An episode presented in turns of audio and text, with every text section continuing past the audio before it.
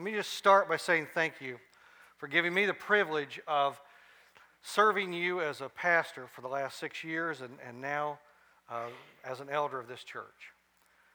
You know, I do thank God for His amazing grace. We just sang about His amazing grace a few minutes ago. And I thank God for the grace that He's extended to each one of us in this room. Have you felt God's grace in your life? Amen. Uh, Steve said, I have been a ministry partner since the very beginning. And you know, back in the day, I had absolutely no intention of being here doing this. Um, my plan was to live for me, make lots of money, advance my career, be successful in every way according to the world's definition of success. And you know, uh, as I launched out into my business career and professional career many years ago, I met a group of, with a dream to plant a church. Uh, they were all filled with the Spirit of God and they were looking to plant and started this little church. And um, at the time, I decided to, you know, join, join the little effort. I thought I'd hang out and see what God was doing and see what I could do there. And I have to tell you, I think that's been one of the best decisions I've made in my life. Um, because, you know, I don't know all the reasons that Jesus decided to plant this church. I'm sure there's an infinite number of reasons. But I do know one reason. I do know that Jesus loved me so much that he planted right here in Gahanna, Ohio, a Bible believing, Jesus loving, God honoring church right in my backyard. Amen. Amen. And that was just a great blessing to me. It's been a great blessing to me because through the years, I, like you, have had all my joys and sorrows, you know, good days and bad days. There have been days I just never, never want to forget. And then there have been days I just try never, never to remember. And uh, you know what I'm talking about. But through all of life's uncertainty, there have been two consistent things in my life that have just held me together. And one is the unwavering and unfaltering love of Jesus Christ. He's held me in his hands. He's kept me close to his heart. He has shown himself faithful to me through the years. He's always cared for me. And the other consistent thing in my life has been this church you, my family. And um, I really thank God for my family because you've been there for me. We're not a perfect family, but we're a family that loves Jesus. And so this morning, let me just encourage you, not as Pastor Claude, not as Elder Claude. I'm not that old. But just as a fellow member of New Life, don't think of this place as just a building that you come to to receive some kind of gifts or services like, like the Red Cross. Those folks are doing a great job in the back hallway. But this isn't the Red Cross.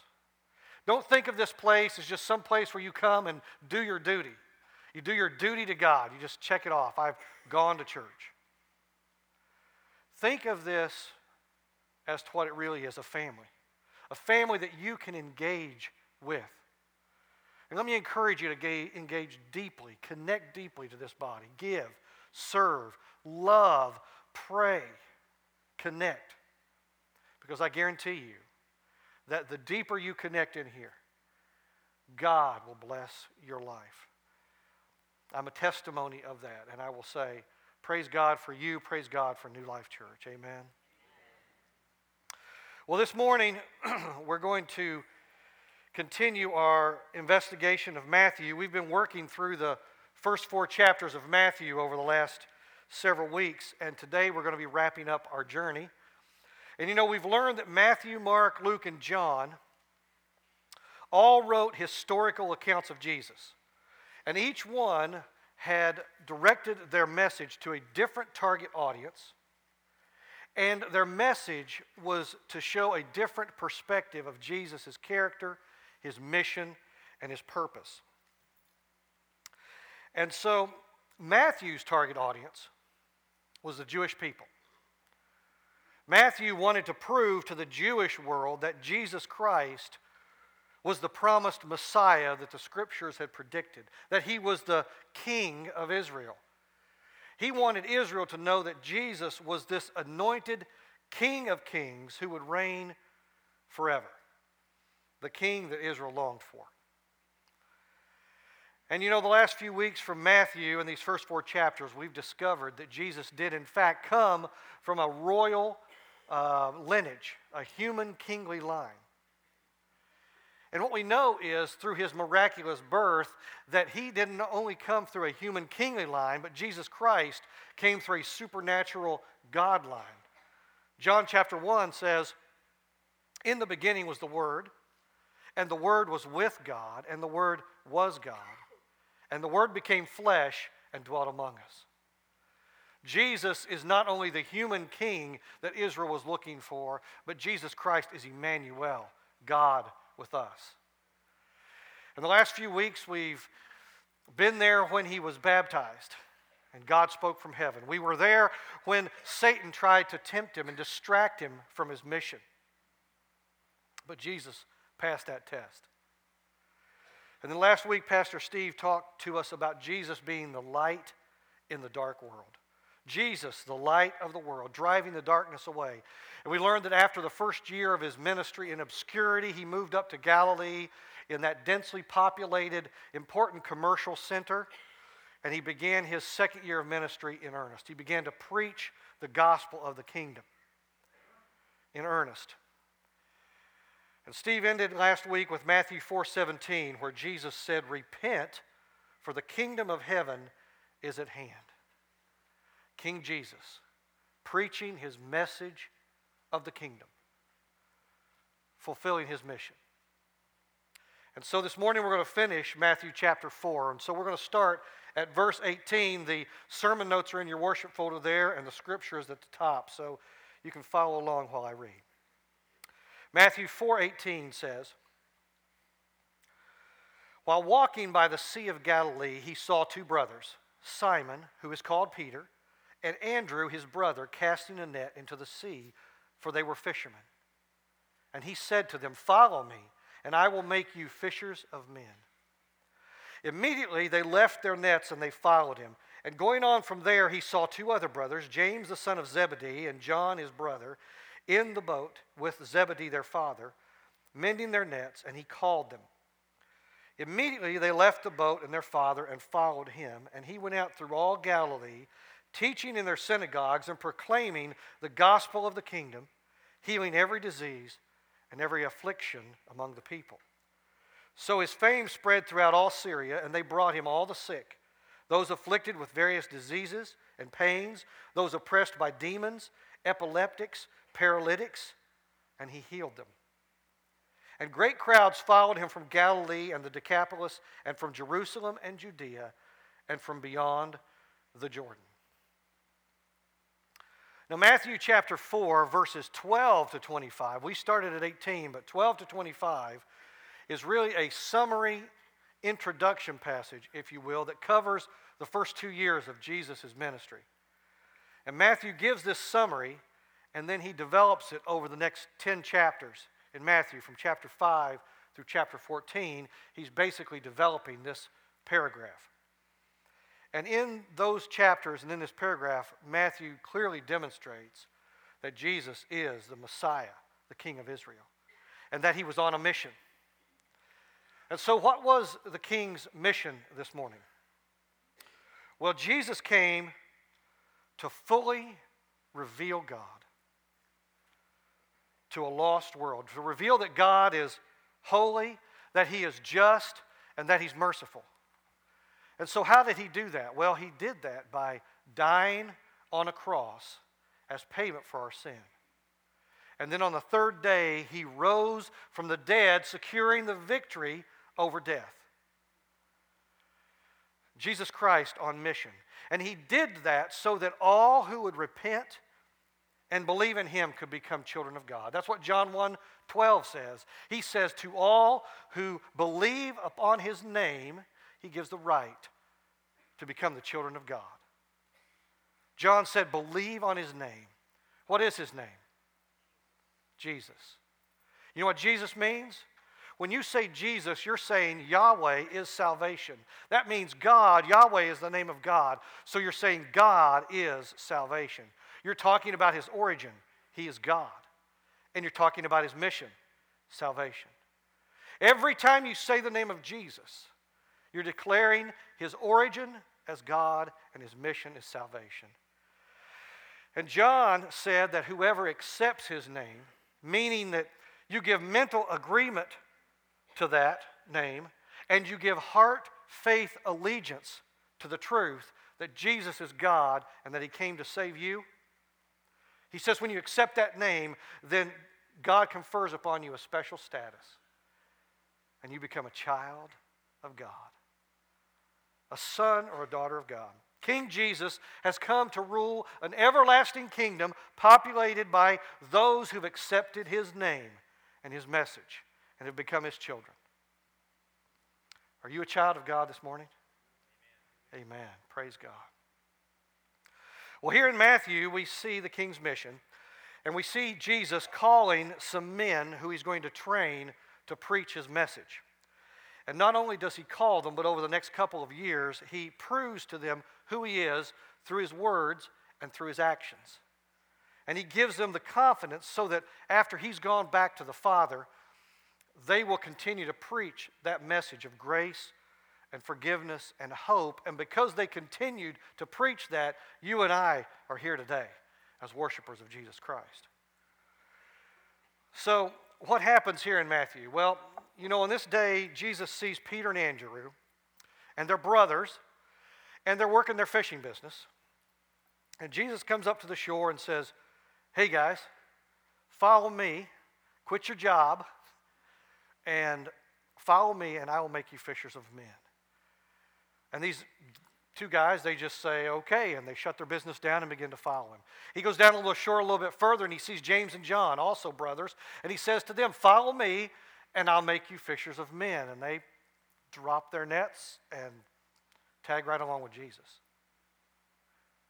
Now, as I was reading this, I was thinking, does this seem strange, or is it just me? I mean, seriously. You know, here's this guy, he comes out of the blue uh, with no visible means of support. I mean, he seems like a nice enough fella, you know, talking about God and doing some good stuff. But seriously, I mean, he has the audacity to say, hey, quit your job, drop everything you're doing, and just follow me. That seems strange. But then what's stranger is these guys go, okay. You know, I just, you know, who needs to eat? I just quit everything and dropped the business and started hanging out with you for a while. Praise God their wives weren't there. Because, yeah, that would have, might have changed the situation a little bit. So, you know, um, you know, that's a great plan. Have you ever wondered or worried about being a follower of Jesus Christ?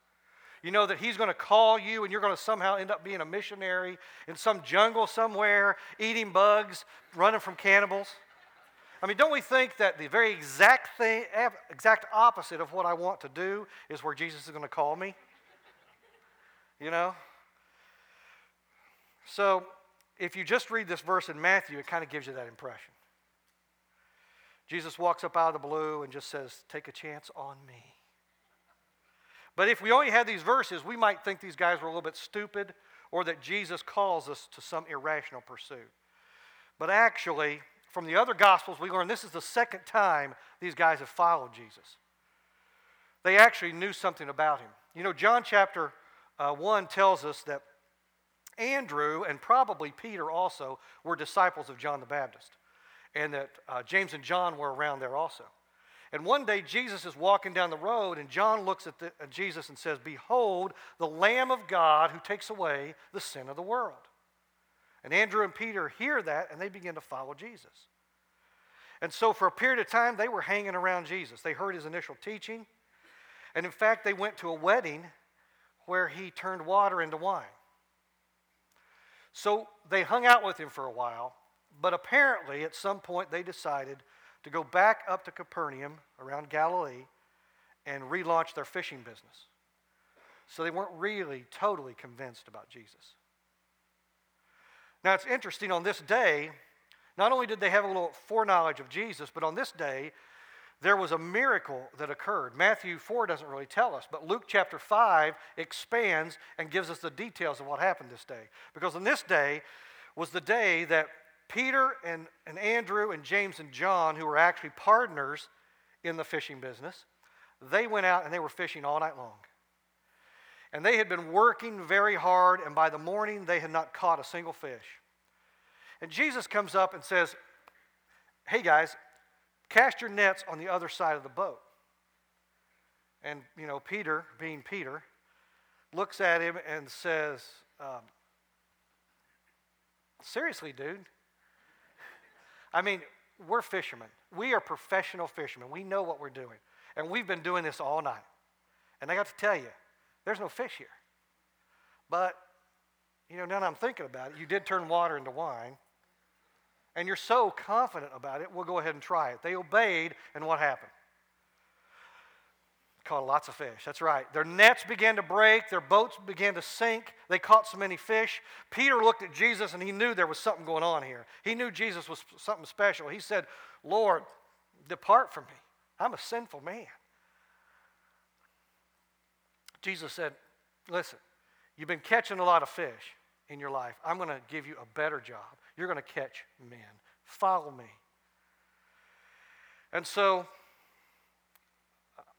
you know, they laid down their nets and they followed Jesus Christ. These guys weren't making a foolish, irrational decision, they weren't idiots. You know, you don't have to check your brain at the door to follow Jesus. Jesus is not some crutch for weak minded people, He's the King of Kings. He's the Lord of Lords. Amen? Amen. And so, you can't investigate Jesus. Take an intellectually honest look at Jesus and come away believing he's just some ordinary guy. You're going to know he's King of Kings. And so when Jesus came to these guys this day and provided a huge catch, and he called them to leave their mission of fishing for fish and join him on his mission of fishing for men, it wasn't a sucker's bet. They knew this was something special. Now, obviously, they didn't understand what this fishing for men business was all about. Um, and I suspect they had doubts, don't you? But Jesus, over the next couple years, began to prove himself and reveal himself to them. Because Matthew says that after he called these guys, then he began to go all over Galilee, preaching and teaching and healing the sick. And he was attracting huge crowds. Crowds were coming from all over the region to follow, to listen to Jesus, to listen to his words, to be healed. So Jesus proved himself to these guys. Jesus revealed himself to the disciples and to the crowds with three actions, Matthew says. He says, first, teaching. And that word means he taught the truth about himself. He taught the scripture and he taught how he fulfilled the scripture. That word for teaching means the careful, deliberate passing on of information. Jesus carefully and deliberately passed on the truth of the scripture about himself. He gave them enough facts to believe who he was. And Matthew says he, while he was teaching, he was also preaching. And that preaching is a different word, and it, it really refi- uh, refers to not so much the content of the information, but how he delivered it. It means to herald out. It means Jesus cried out with a loud voice. He would stand in the temple and he would declare things out loud about himself, calling people to believe who he was. So, through his words, he would teach and he would preach. And certainly, he gave enough information there to know who he was. But then, Matthew says he demonstrated his deity or backed up what he was saying by healing every kind of diseased person that was brought to him. Through the Gospels, we have all kinds of accounts of Jesus healing all kinds of diseases in all kinds of situations and all kinds of people. In fact, there were three instances documented where he rose three people from the dead. So clearly, Jesus demonstrated his power and his authority through healing. He presented his kingly credentials. He said, Israel, I'm your king. And here's how you're going to know who I am. Through his words and through his works, he preached this message, this good news of the kingdom. And what was this good news he was preaching? God has a kingdom, he wants you to be in it, and here's how. Boy, that's good news.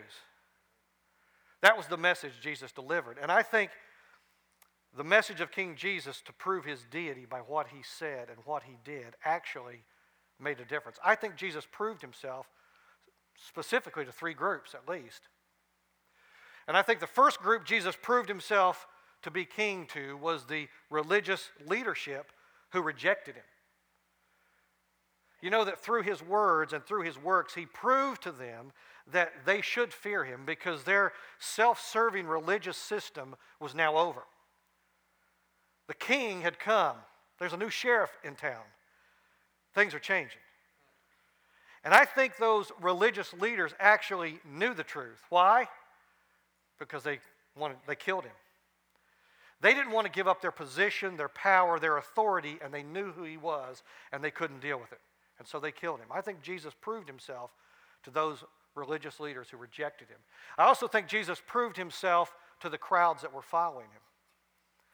You know, Matthew alludes to the fact that huge crowds followed Jesus all the time. And in those crowds, you know, some believed and some didn't. And clearly, by the time he was crucified, there was nobody around except maybe John and his mother and a few of the other ladies. Everybody had left him, even the huge crowds that had been following him. We might think, you know, no one believed who he was, but I find it interesting that in 1 Corinthians chapter 15, Paul says that after Jesus resurrected from the dead, that he appeared to over 500 brethren at one time. So, I mean, that had to be in that window, right? That 40 day window before he went back to the Father. So there was at least 500 people who believed in him. They saw his works, they heard his words, and they saw him alive.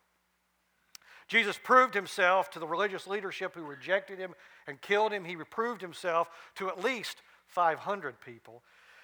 And then, more importantly, I think Jesus proved himself to the men who carried his message, those men who would carry that message, the disciples, because they would witness all of his actions, they would hear all of his words, and while they were somewhat ignorant of really of what was going on, they still believed in him. In fact, their belief in Jesus compelled them to, ev- to evangelize their world. You know, Acts 17 says that after Jesus sent it back to Father, that they turned the world upside down. No cell phones, no Facebook, no iPads. They turned the world upside down. So clearly they believed who Jesus was. He proved his supernatural kingship to Peter and Andrew and James and John. Jesus was the king, is the king of kings, and he proved it by what he said and by what he did. Now, Jesus stood on that shore that day and he called these guys. He said, Follow me, and I'll make you fishers of men. Let's, let's, let's spend the rest of our time talking about this call. Because there's some things I want us to take away from this that I want you to take home with you. First off, I want us to think about the fact that Jesus here is the one calling. Jesus is calling. You know, these disciples didn't follow him until he gave them this special call. They knew him before, they saw a few little things he did, but he gave them this special call and they began to follow. In John 15, Jesus looked at the disciples right in the face and he said, You've not chosen me, but I have chosen you. Go forth and bear much fruit. Jesus came to that shore where these guys were and he said, Follow me. And he was the one that was calling them to a higher purpose. We think about that this morning. Let me ask you have you heard the call from Jesus in your life? Jesus is the one calling you. It's not Pastor Steve, it's not Pastor Jay, it's not New Life Church. Jesus is the one calling. And have you heard his call? Has there been a time in your life where you felt convicted of your sin and been drawn to Him? And did you answer that call with a, Yes, I'll follow you? I hope so. And if you have heard that call, Jesus calls to each one of us just as he called these men. He calls us first to repentance, and then throughout our lives, I think he calls us to join his mission at different times, in different ways, in deeper ways. Jesus is constantly calling us, Follow me, and I'll make you fishers of men. Are you actively on mission with Jesus this morning? Not only is Jesus the one calling, but Jesus knew who he was calling. He knew these guys. You know, there was a situation in Luke chapter 6. It's a different time, but Jesus is going to select 12 specific guys that he wants to call out. And Luke chapter 6, verse 12 says, In these days, he, talking about Jesus, went out to the mountain to pray. And all night he continued in prayer. And when day came, he called the disciples and chose from the twelve whom he named apostles. Luke says that one day Jesus had a special plan to ordain a specific crew of guys to give them a specific authority, a message, and a mission. And he goes out all night and prays all night long before he makes this choice. He prayed specifically for this group. Do you think he just picked these guys at random? I don't think so. Do you think his prayer was something like, Father, I need 12 warm bodies to get the job done?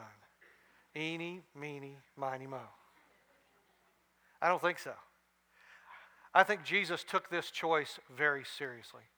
The King of Kings, the Lord of Lords, came to make manifest the presence of God and who God is to mankind, and he did it by uh, giving his life. It cost him his life. He took this seriously. Jesus chooses his partners very seriously and carefully. In John chapter 6, he says, Have I not chosen you 12? In John 13, he says, I know who I'm, whom I've chosen. You know, Jesus selected those, those 12 guys because he knew who they were.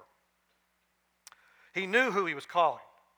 He knew that once he was gone, the persecution was going to fire up. And that these guys would certainly stick with it, that they would forge ahead carrying his message to the world. He knew what, how they would be and how they would respond. He even knew the one that would fall away. I mean, even Judas had a kingdom purpose. So these guys he selected, they were, you know, they were tough, crusty, outdoorsmen with all kinds of problems. I mean, they lacked spiritual perception, didn't they? I mean, it didn't matter what Jesus said to them the first few months, they never did figure it out. He'd speak and they'd scratch their heads like, What did he say? What does that mean? He would, talk, he would give them the parables, and the parables would just fly right by them. They had no clue. We see through the Gospels that um, they had little sympathy. They had very little compassion at times. They lacked humility. I mean, think about it. On the night of before his crucifixion, they couldn't even stay awake to pray with him. You know, I sometimes imagine that they, they probably had that, you know, that discipleship swagger. Yeah. We're on the inside track. We're following Jesus. We get all the special teaching. Probably had a little bit of pride going there. But Jesus saw something in them, didn't he? He knew their potential. He knew what he was doing. He knew that as they followed him, they'd be transformed. And you know, it's interesting, he didn't pick the best or the brightest. He didn't go to the rabbis and pick the best rabbis. He didn't go to the yeshiva school and pick the best students out of there, did he? No. He picked just ordinary guys. He was relying on something better than worldly wisdom, better than human influence, better than religious formality and ritual. Jesus knew that when he called these guys that eventually they would die for him. He knew they would love him and follow him. He knew they'd be faithful. You know something this morning? Jesus knows you. Right where you are right now, He sees that same potential in you. You're created for His glory. And there's absolutely nothing about your past or about your future He doesn't know. He knows your strengths, He knows your weaknesses, He knows your success, He knows your failure. As you're out there in that boat struggling to catch fish, He's standing on the shore saying, Hey, come follow me. I'll make you a fisher of men. He's calling you today to a deeper walk. You know why? Because He knows you'll be faithful. Just as He called those men, He's calling us today. Jesus was the one calling, Jesus knew who He was calling, and He knew why He was calling them. Jesus knew why He called them. He says, I know you guys are great at catching fish, but come with me because I'm calling you to a higher purpose. You know, certainly Jesus wanted these guys to join him in the mission of spreading the gospel message, and that was the result of his call. But what was his call? His call was, Follow me. The higher purpose he was calling them to was to get to know him. Their ministry, their lives, all of their effort and success would just be the result of knowing Jesus personally, of following him. Because, you know, Jesus could have spread his message all by himself. I mean, he could have written in big purple letters across the sky the message of the gospel with flames and fireballs and earthquakes. He didn't need these guys to preach for him. He could have took care of that all by himself. But you know what he does? He likes to give us the privilege and the joy of being a part of what he's doing. He wants to give us today the joy and the privilege of being a part of working in his kingdom. Jesus' call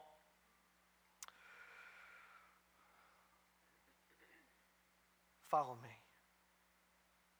Clearly, the result of his call is that the better we know him, I think the faster we run to tell the world about him. But Jesus came to reveal God to men.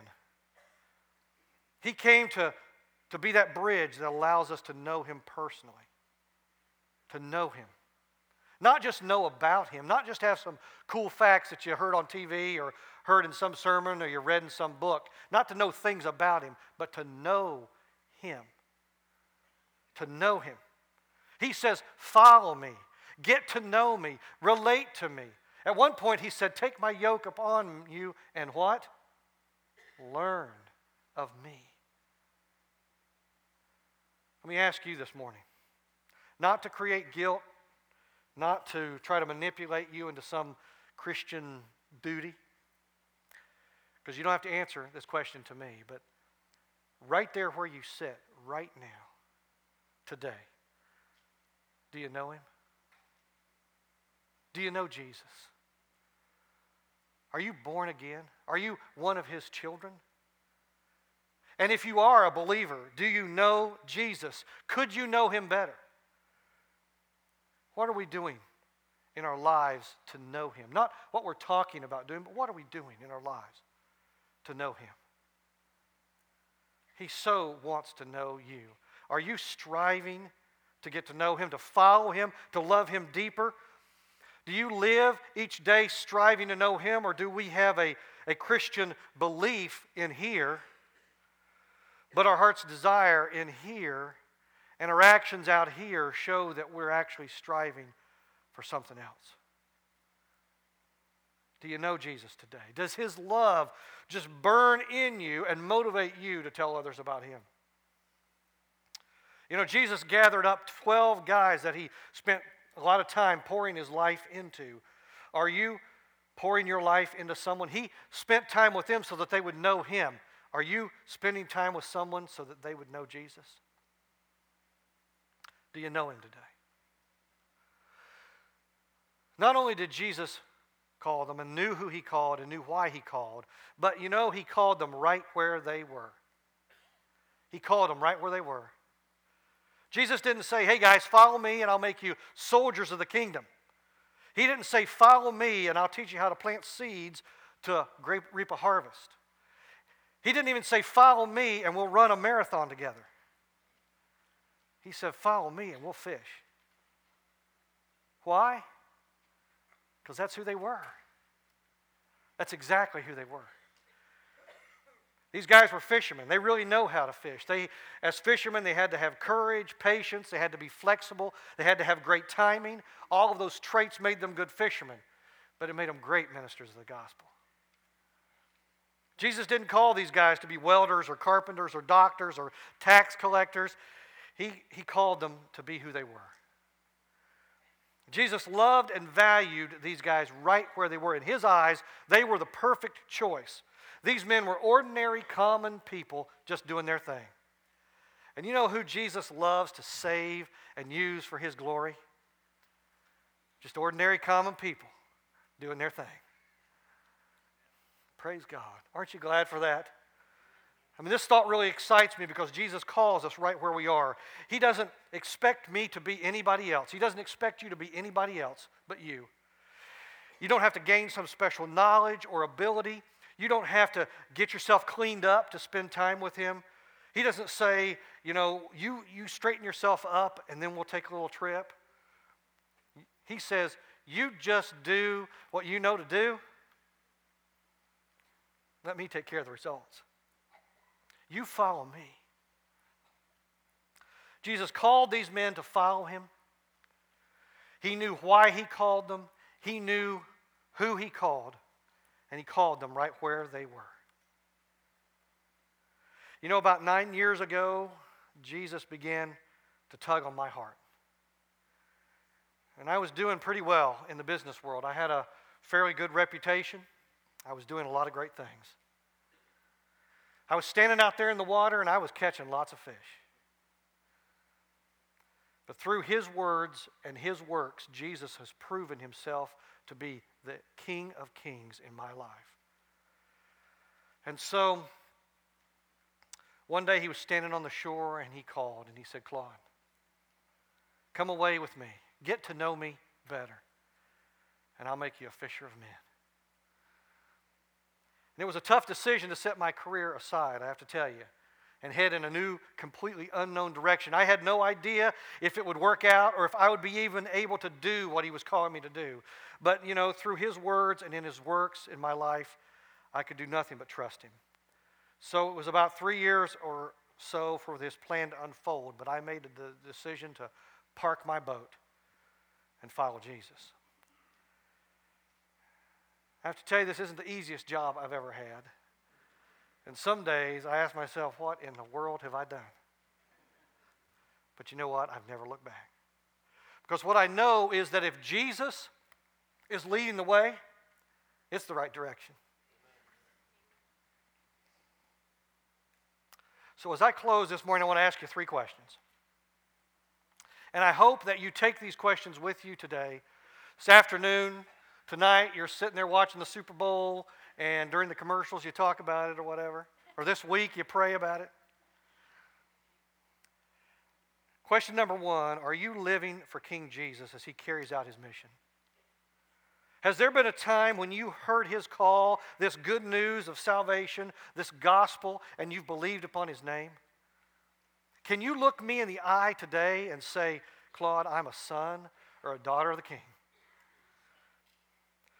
You know, in a few minutes, our prayer partners are going to be up here, and you can come up and pray with them. If you don't know for sure if you're in his family, let me encourage you to come up and talk or pray with one of them, and, and you can take that step today. If you are a follower of Jesus, let me ask you has he proven himself to be the king in your life? Have you witnessed his words and his works such in your life that you know he's the king of kings? And you can trust Him with your life? I mean, if He is God, and I believe that He is, we'd better listen to His call. So, does your life reflect the truth that He is King? Is He King in your life today? And if so, where is Jesus calling you to follow Him? I know for sure that Jesus is calling every single person in this room today, every one of us. He's calling us to a deeper walk with Him. Come get to know me better. But then, as a result of that call, where else might He be calling you?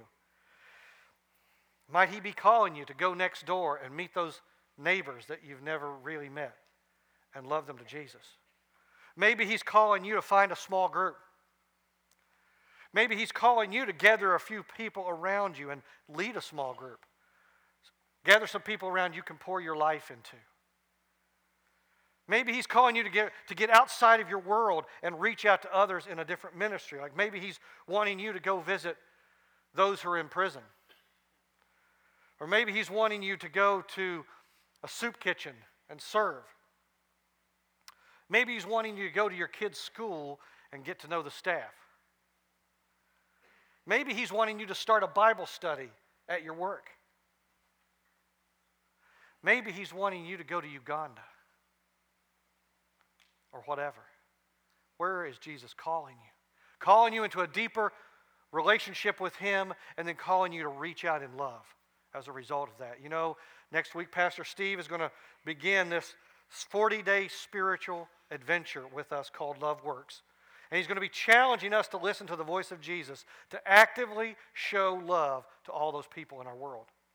And we want to release all of you to listen to the Holy Spirit. Who needs Jesus in your world? Who needs an act of kindness from you? As Jesus calls you to follow him, let me encourage you please park your boat. Go to the shore and go wherever he leads you. Jesus is the King of Kings. Amen? He is the King of glory, and he wants you to follow him today. Are you? I'm going to pray. And then after I pray, if you're being baptized today, right after I finish praying, go ahead and get up and head right on up to uh, get changed to be baptized.